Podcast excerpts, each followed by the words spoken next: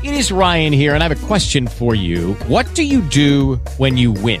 Like, are you a fist pumper? A woohooer, a hand clapper, a high fiver. I kind of like the high five, but if you want to hone in on those winning moves, check out Chumba Casino. At ChumbaCasino.com, choose from hundreds of social casino style games for your chance to redeem serious cash prizes. There are new game releases weekly, plus free daily bonuses. So don't wait. Start having the most fun ever at ChumbaCasino.com. No purchase necessary. VGW. Void were prohibited by law. See terms and conditions. 18 plus. Good evening from Coolidge, Arizona. I'd like to welcome everyone to the broadcast this evening as we are continuing in our studies in the writings of the Apostle Peter. And uh, this is episode number seven, so uh, we're still in First Peter, second chapter, uh, starting with verse 9, maybe a little review or reading of verse 8, but on through 17 if we make it that far. Um, that's our intent anyway. We're prepared for all of that. Now, hopefully, uh, if you're listening in, you you heard a little in, uh, uh, intro music before the program. We're trying to resolve our uh, problem with some folks not hearing the very first of the program. And that wouldn't be very good because most of my um, good remarks happened within the first couple minutes. And nonetheless, uh, we hope that that doesn't happen. so, in way of introduction, I got a few things to say before we get into the text um, concerning the text. Now, we know, um, we're very confident at least, that Peter's writings were sent out to the believers in Christ, whether they had been either Jewish uh, people, covenant people under the uh, the covenant uh, that the Jewish people lived under, that were now Christians in the churches, or the Gentile element from the nations, as the Bible uh, likes to uh, re- refer it, that were also now in Christ as they had obeyed the gospel in their own homeland. So remember, remember this uh, the uh, beginning of this letter is the uh, choice sojourners. Um, and in other words, those that had traveled to distant places, but also those that were there, because these letters went out to the churches. That was the intent. Um, so that leads us to what I want to talk about. The mystery had been revealed through the apostles' teaching and preaching. And that mystery was this that God had made the two one through Christ Jesus. So he had made his covenant people of Abraham through Moses and, and the law and the regulations and all uh, in Jerusalem and all the history of the Jews. All of that was the covenant relationship God had with the Jews.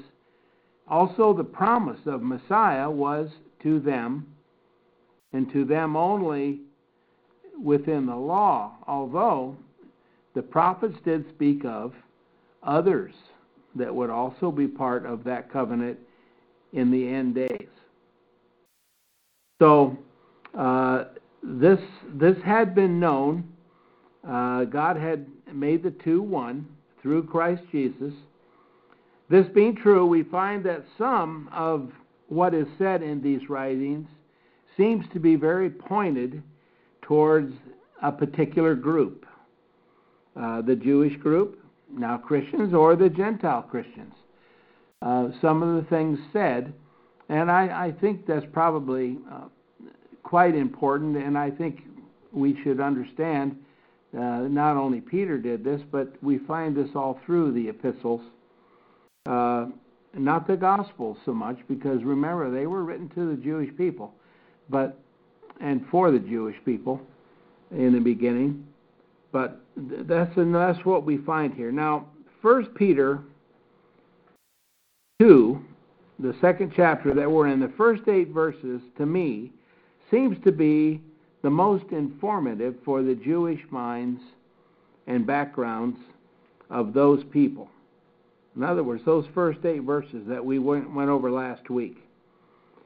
While uh, 1 Peter 2, 9, verses 9 and 10, that's part of our text this evening, is very clearly towards the Gentile culture, the Gentile thinking in some of the things that are said that we'll discuss.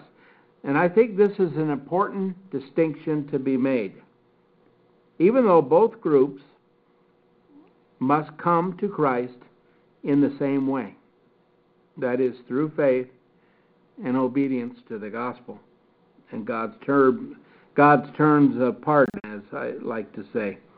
Now, the key verse for the Jewish Christian seems to be 1 Peter 2 8.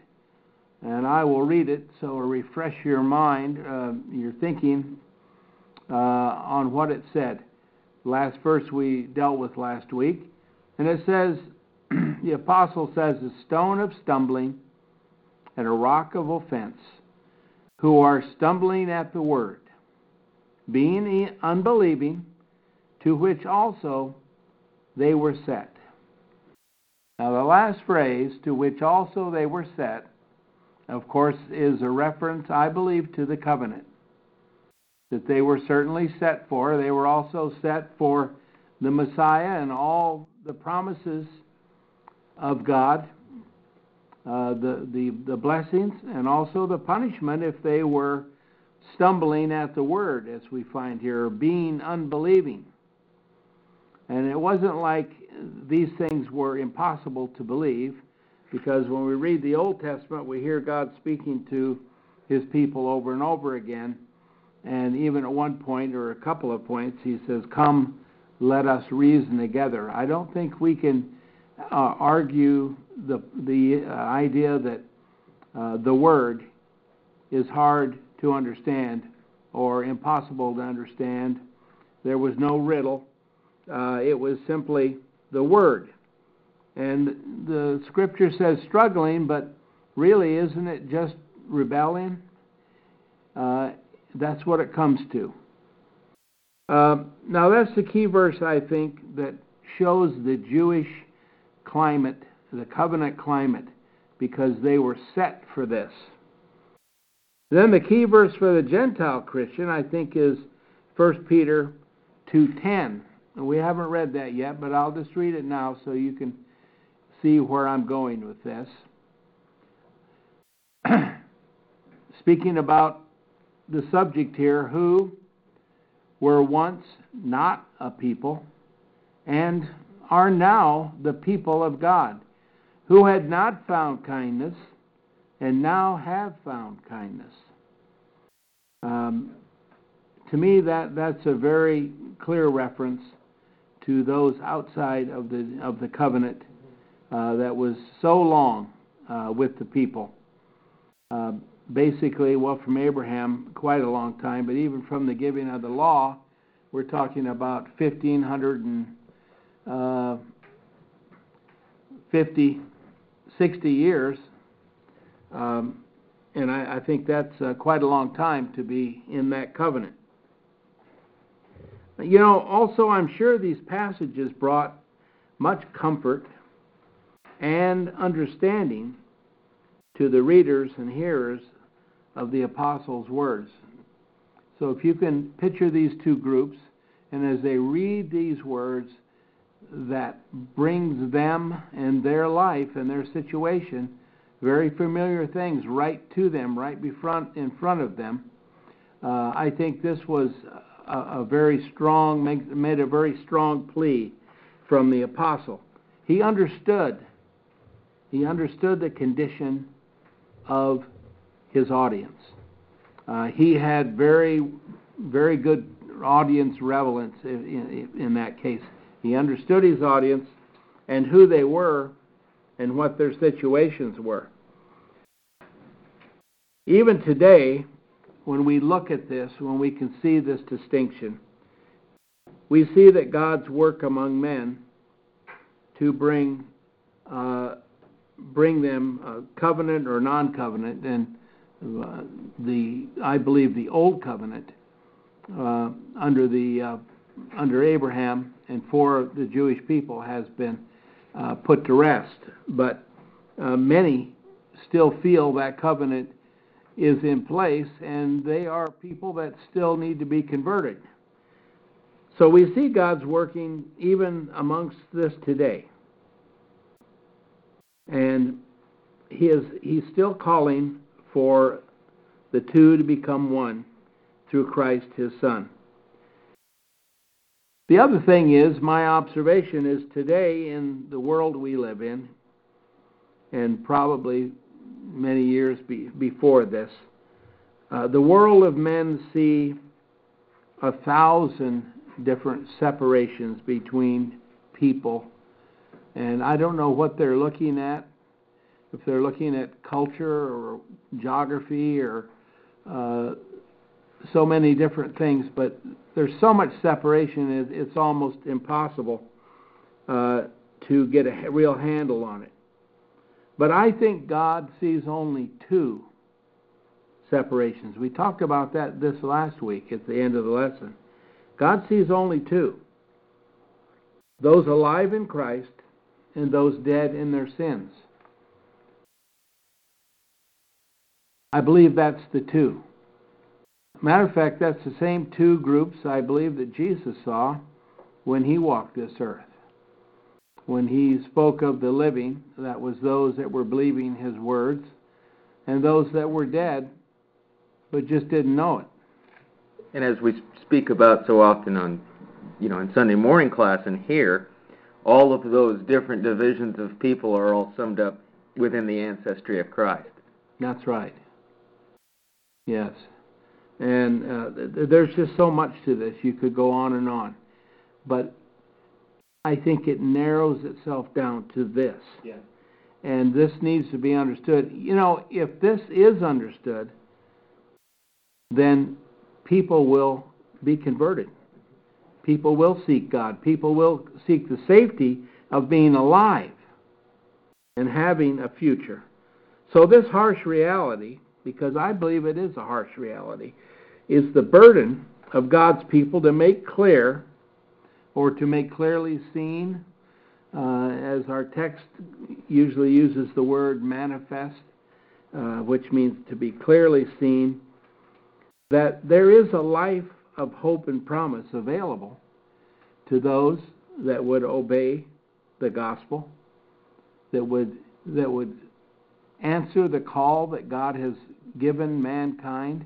And that call comes, of course, through His Word, through the desire for people to seek Him and find out what it is that God, uh, who God is, and, and what is all of this about. You know, it's a long journey, but it's a good journey when you're going in that direction.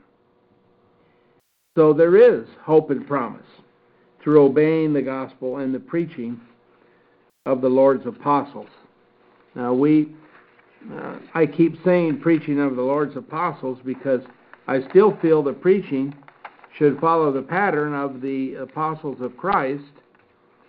Uh, today we have, it seems, many different uh, uh ways of preaching. Uh, lots of them are laced with uh, old stories of past situations or something of the speaker, which may or may not pertain uh, to anything important for those that are listening. Um, although it seems to be interesting to the speaker many times. We need to make sure when we have a, cho- a chance to speak to someone concerning the gospel that we we make sure that that is the primary goal and we we take care of that uh, the small talk should come sometime in, in another time. And uh, I, well, I won't get go into. I, I saw on television many years ago a, a man that had a chance to speak God's word and instead spoke about someone who had lost a leg, I believe, in an accident.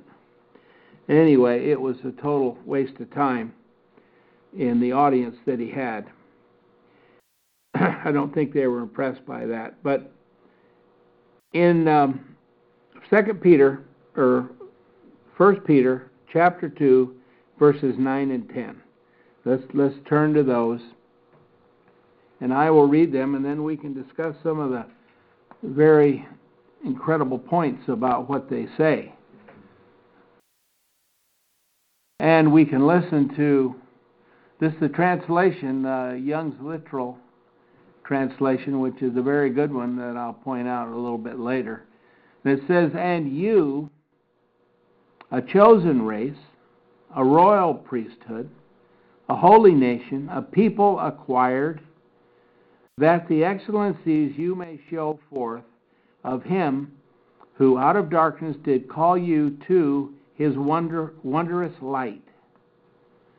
Verse 10 Who were once not a people and are now the people of God, who have not found kindness and now have found kindness. Now, I want to point out right away something that I think is uh, very, um, very well done by our translator, who is a man named Robert Young, a, a Scottish man, Professor Young, I guess you could call him. That was his profession, uh, teaching uh, in the um, religious institution. He uses the word here, choice, um, and I think most of our most of our Bible translations use the word chosen, um, even in our uh, translation. But choice is a much better word because it is choice instead of chosen for uh, a reason I'd like to explain. Now, this is my my thinking, and I think it fits. And we would say, why why would he do such a thing? Um, because if you look at that Greek word up, you will find uh, the word uh, chosen, uh, selected, things like that. Uh, also, the idea of choice. Um, why is this important? Well, I believe that the translator here wanted to avoid the mistaken concept of being somehow pre selected, or can I use this terrible word, predestined. Uh, you know, predestined, that word's actually in the Bible, but it refers to the, the apostles and them only. But I'll just use the word pre selected as people, as people or a group of people, apart from their decision to be saved in Christ. So you, you hear what I'm saying here. He wanted to avoid, I believe, the mistaken concept of being pre selected as a people to be, uh, and all of that is apart from their own personal decision. That they were saved in Christ because they were chosen ahead of time. And I, I just must say, no man or woman has ever um, been forced into being a part of a chosen race. Now, I know we live in a time when a lot of people feel they're born into the church or they're not born into the church. And I don't mean born again. I mean your parents are Christians, so you're you're born and you feel you are. Well, I don't find that in the Bible, but it sounds very pleasant. Uh, but it's not Scripture, so we can't do that. So we can't even say that that is the chosen element there. Uh, I would rather be born to Christian parents than non Christian parents, that's true. But no one was ever forced into becoming part of the chosen race or the royal priesthood. That is, uh, one of our, some of our translations say the kingly priesthood, and that is priest to the king a holy nation. And the nation is holy because their God is holy. And the la- and another phrase here, a people acquired. Now, what does that mean? I know what it might mean, or might those that uh, have a Calvinistic bent might feel that means acquired, or or uh, gathered up, drug, or something, but that, that's not what the acquired means. The acquired, how are we Christians? We're blood bought. We're purchased with the blood of Christ by the will of God. That no man, no man has a thing to do with the fact of us coming to become uh, a child of God outside of spreading the message. We are bought with the blood. So I don't believe anyone has ever been in this condition in this condition apart from their own personal decision to accept God's terms of pardon. And I think in a in a verse like this, we see that we can have a misconception, mostly due to our, our background or our um, baggage, as I like to call it. We all have baggage. We got to carry it around, uh, but we need to make sure that we're able to defend ourselves. Um, but in this verse, uh, I was I was so pleased to find the word choice used instead of chosen because chosen can be uh, mis- uh, mi- a mistaken concept. And it, it's not really not there, especially when we, we finish the rest of the verse.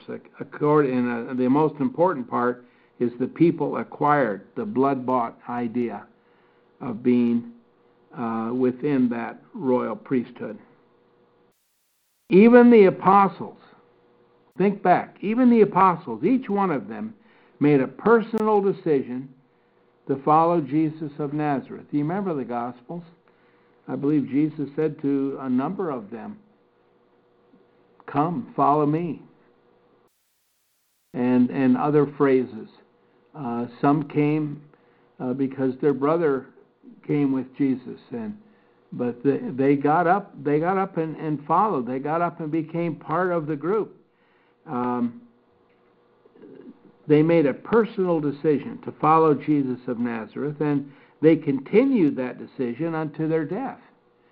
Now, after they'd made that decision, of course, through the years, they they acquired a lot of information, a lot of understanding, and uh, of course, on Pentecost, they received the the gift, the power from on high, and and they uh, had the mind of Christ, and yes, they were very involved.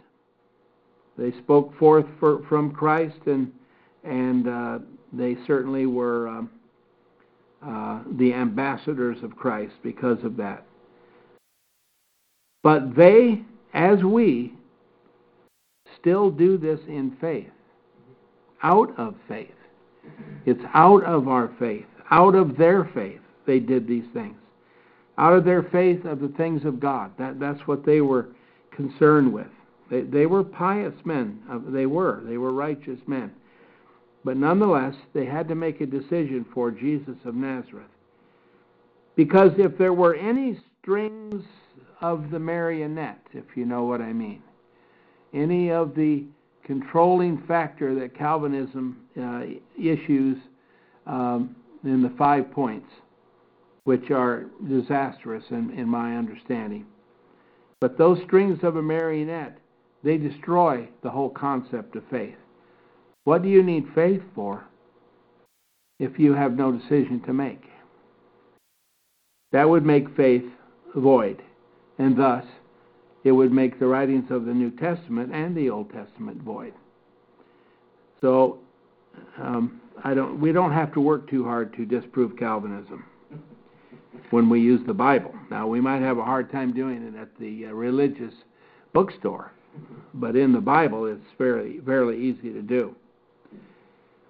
Also in verse 9 we are called as partakers of God's glorious promises to show forth the Lord.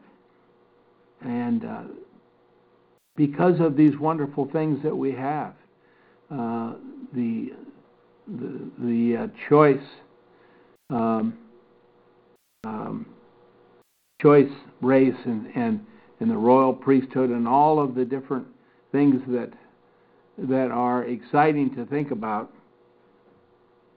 it should cause us then to show forth from ourselves, out of ourselves, the excellencies, as the word is here, the excellencies uh, of Him who called us out of darkness into His wonderful light. And here we have this um, symbol, uh, symbolism of darkness and light used through the, the Bible, especially the New Testament. Darkness being always the idea of being ignorant of God's ways, which brings sin, which ends up that we are lost or wandering, stumbling, if you will. And the opposite, light, being knowledge, knowing of the forgiveness of God through His Word, and to have a real hope. You know, we, we, we live in hope because that's a part of faith. Faith brings us and makes us a hopeful person. And what is our hope? Well, our hope, of course, is heaven. All of that is found in the light, never in the darkness. So, this darkness and light, the apostles, the, the writers of the New Testament, uh, bring this, these words in there to remind us constantly of this idea of being in the darkness and being called out of the darkness by the gospel into the light of promise. So in verse 10, as we move through this, I want you to compare this idea, what it says in verse 10, that we, once not a people, and are now the people of God, who had not found kindness and now have found kindness. Compare this to what the Jewish prophet Isaiah wrote, writing, of course, to the Jews about a situation that would occur in the last days, the days of the Messiah. This was written some 600 plus years before the birth of Christ and the apostolic ministry. Uh, let's look at um, uh, there's quite a few places, but we're just going to look at a couple. In Isaiah 62, by the way, for you uh, uh, that are interested in this, Isaiah 61 is the first part of that, that chapter is the very words that Jesus spoke in Nazareth when they handed him the scroll to read. And um, oh, that was that was a moving thing. Uh, and he's quoting from Isaiah. And we shall do so the same tonight. In uh, chapter 62, the first couple of verses, first three verses, for Zion's sake, or the Jews' sake, I am not silent, and for Jerusalem's sake, I do not rest, till her righteousness go out as brightness, and her salvation as a torch that burneth. And nations have seen thy righteousness. Now, who are the nations? This is the Gentile world. They've seen the righteousness of the brightness, okay? This is prophetic, of course. And all kings thine honor, and he is giving to thee a new name that the mouth of Jehovah doth define. Now, what do you suppose that new name might be? It certainly we're not we're not talking about the old name of God's people, are we? Everyone knew that name. Those are the the uh, children of Israel, um, the Jewish people, you know, and names such as that. Uh, this this new name, of course, would be the name Christian. And as we know, that word, and I believe it's in the book of Acts, it uh, that word, I believe, was uh, brought from heaven because, according to the Greek and the language, it is an inspired or uh, a word from from heaven. They were fall, they were called uh, Christians first in Antioch, I believe it says. by who? Well, by God. That the mouth of Jehovah doth define. He's the one that gives the new name. Verse 3 And thou hast been a crown of beauty in the hand of Jehovah, and a diadem of royalty in the land of thy God. And it goes on and on uh, here, speaking on this, but I want to jump up to uh, chapter 63, first couple of verses. This is more towards the Gentile area. Who is this coming from Edom with dyed garments from uh, Bozrah? That uh, this that is honorable in his clothing, traveling in the abundance of his power. I speak in righteousness, mightily to save. Um, oh, by the way, I think this should be chapter 65. Oh, 65? Chapter 65, because I know chapter 63 too. 65. I have been inquiring of those who ask not. I have been, let me read that again. I have been inquired of by those who ask not. I have been found by those who sought me not.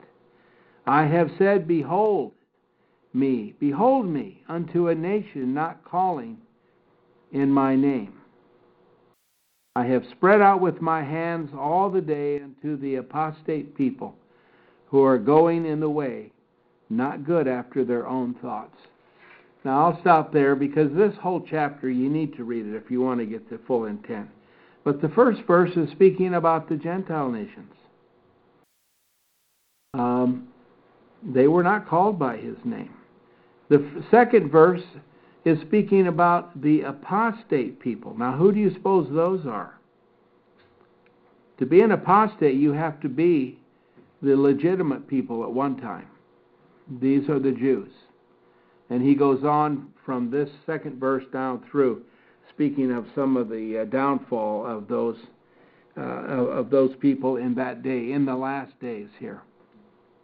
See, this is the speaking of of the two groups being made one in the last day uh, through the apostolic preaching and, of course, through Christ. I think that's one way to look at verse 10. There's a lot more to be said about that. Uh, and even some of our reference uh, Bibles actually will take you around a little bit. Um, but there are many, many good verses. This is all very uh, wonderful teaching. It shows us where they were then and where we really are now. First Peter chapter two, verse eleven through seventeen. Um, there's lots of things to be said about these verses. Let's just look at them one at a time. Beloved, I call upon you as strangers and sojourners to keep from the fleshly desires that war against the soul. Now, you see, this whole section, 11 through, actually goes beyond verse 17, is, is the, um, if you will, instructions. Instructions from the apostle to the brethren. All these things are. Um, exhortations, if you will, if you want to use that word, but they're simply very good uh, instructions uh, that I would say are not suggestions, but are indeed commands. This is the apostles doing what Jesus called them to do in Matthew 28. You know, uh, go out and preach the gospel and baptize them in the name of the Father and the Son and the Spirit. And then teach them all things that I have taught you, basically. And th- this is what's going on here. Um, this is how a Christian is to live, especially in the Gentile world, um, because this is where these letters are going mostly. So, in verse 11, Christians, they were now strangers and sojourners in the world of darkness, weren't they? Now they were the strangers. Even if they'd have been part of that dark world before, now they're strangers to it because they're in Christ. Uh, they're sojourners um, because they don't really have a home amongst the world of darkness. Yeah, they've come out of it.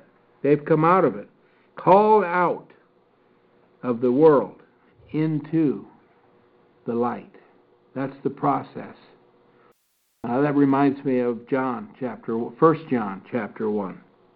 Well, actually, the Gospel of John chapter one too uh, speaks on this subject. Then in verse twelve, having your behavior amongst uh, among the nations right, that in, in that in that which they speak against you as evildoers, of the good works having beheld, they may glorify God in a day of inspection. Uh, uh, Young's is using a, a, vernacular of his day. It doesn't quite fit with our our conversational language today. But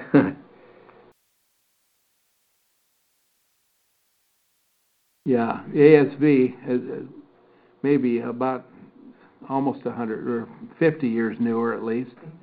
Uh, having your behavior seemingly among the Gentiles that wherein they speak against you as evildoers, they may, by your good works which they beheld, glorify God in the day of visitation. okay, that's a little clear. Um, it's still the uh, it's still the language of our grandfather, but uh, it's not bad. Um, as Christians, um, their behavior amongst the unbelievers or the world is to be a credit towards God. The things they do are, are to show forth that these people who call themselves Christians are doing things that bring honor to the Lord, that bring honor to God. Now, of course, if Christians are doing something that is uh, in the category of law breaking, then of course they're not bringing honor to God as lawbreakers, are they? So that's that's the that's the situation here. That's the exhortation, if you will. Um, it leaves no room when Christians do good things amongst evil people. It leaves no room for those same people to make accusations towards them. And in fact, it's, glor- it's glorifying God in the day of visitation. I won't go into into that so much, uh, but there's always a reckoning, isn't there? And that's what we're talking about here. These things will be remembered. Uh, and of course, in the people in that day, those things were remembered and rewarded uh, or punished, however it may have been. That's that's verse 12. Verse verse 13, following, he's just one thing after another, and it starts with a phrase that I think uh, raises the hair up in the back of your neck a little. Be subject. We don't like that too well. But here's what we need to be subject to as Christians be subject then to every human creation because of the Lord, whether to a king as the highest. Let me read verse 14 too. Whether to the governors as to those sent through him for punishment, indeed, of evildoers, and praise of those doing good. Because so is the will of God doing good, to put to silence the ignorance of the foolish men. I'll, I'll pause there. So we're to be subject. Be subject. Uh, and we say, well, how can Christians be subject to worldly institutions, um, uh, worldly people, even evil people. Think of the Christians in the first century, uh, the ones that we are speaking about in the days of Peter here, uh, were under the rule of Nero, who was basically a madman, uh, thinking he was God himself and uh, doing the most dastardly things to innocent people. Uh, how is it that we honor that? Be subject, then. You see, if we're not subject, and if you'll read the history of the early church, you'll find that the Christians were subject to and did obey the laws of the of the land that they lived in. And most of the, the known world in those days was ruled by the Romans, but there were other uh, sub rulers in the countries they lived also.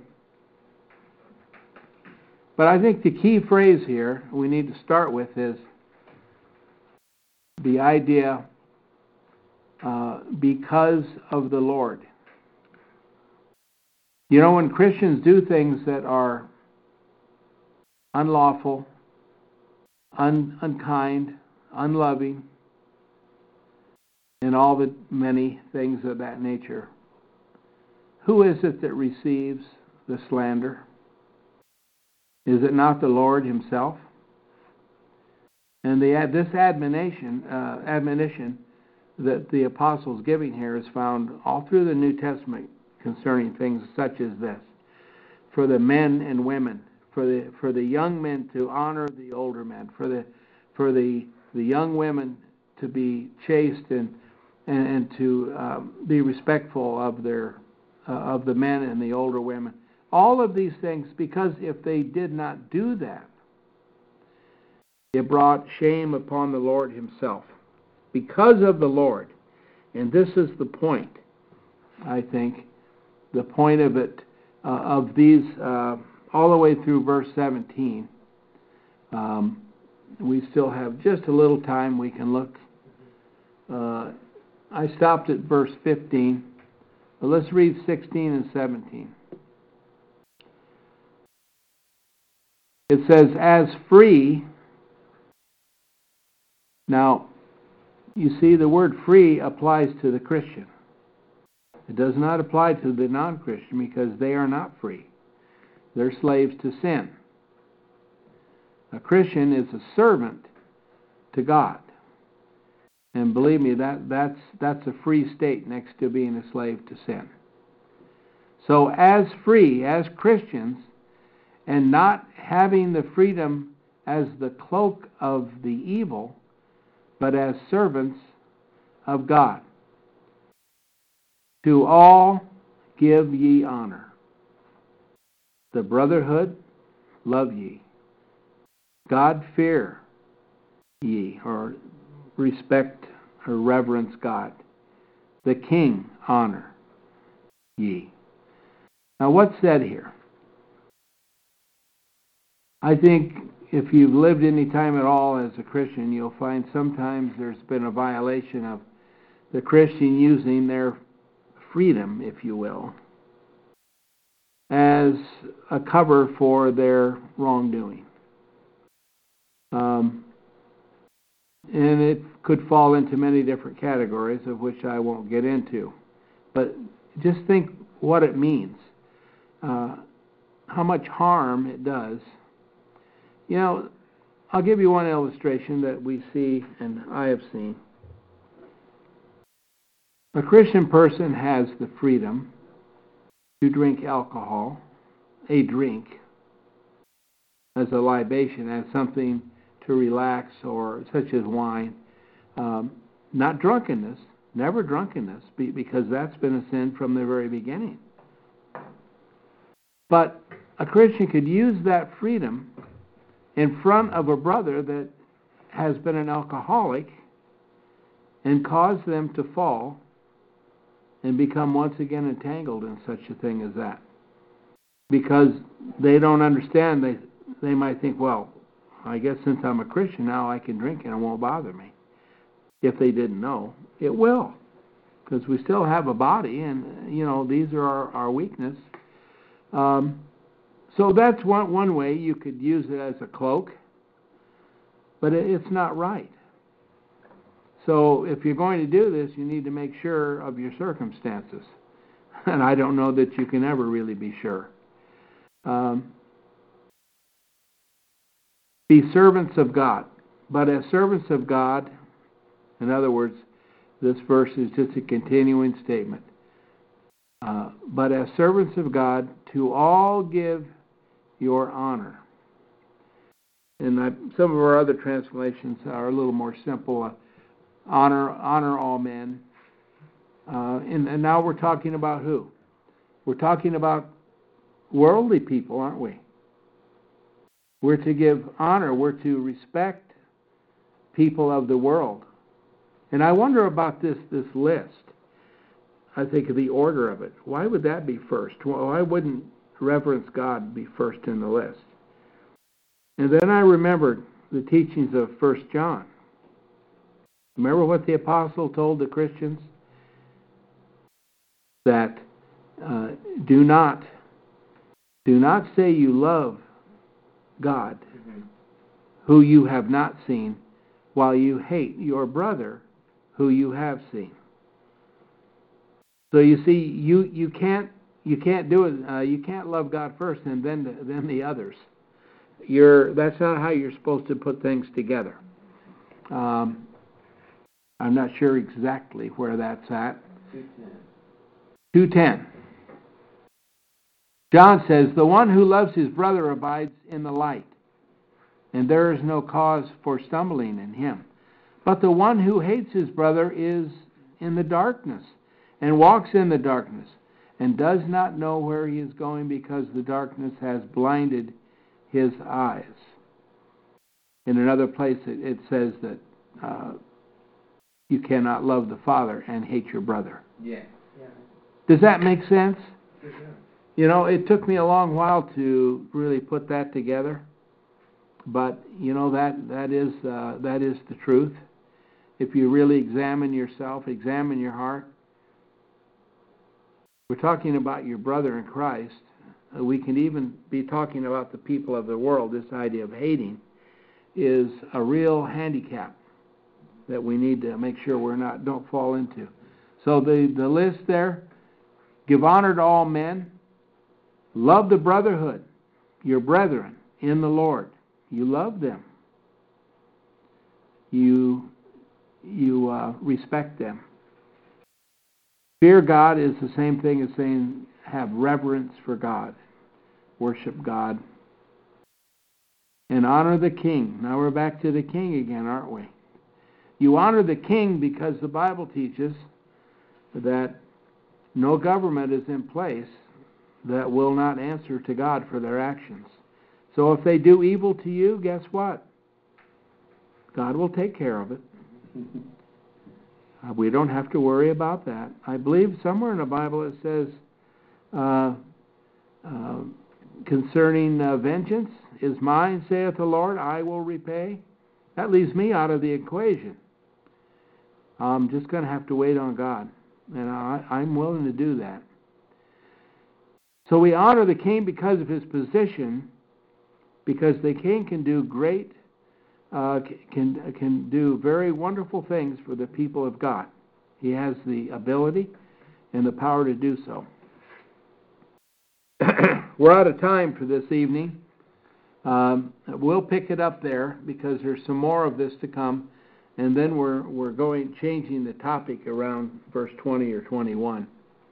Um, getting more into the uh, apologetical looking at, at the Lord Himself.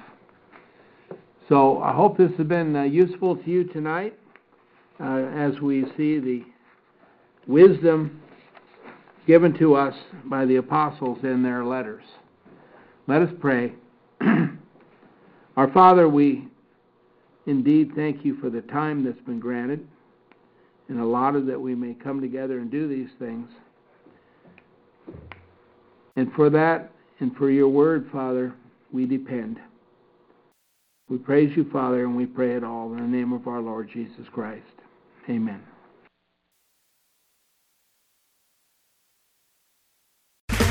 Okay, round two. Name something that's not boring. Laundry? Ooh, a book club computer solitaire, huh? Ah, oh, sorry, we were looking for Chumba Casino. That's right. ChumbaCasino.com has over 100 casino style games. Join today and play for free for your chance to redeem some serious prizes. ChumbaCasino.com. No purchase necessary. Full prohibited by law. 18 plus terms and conditions apply. See website for details.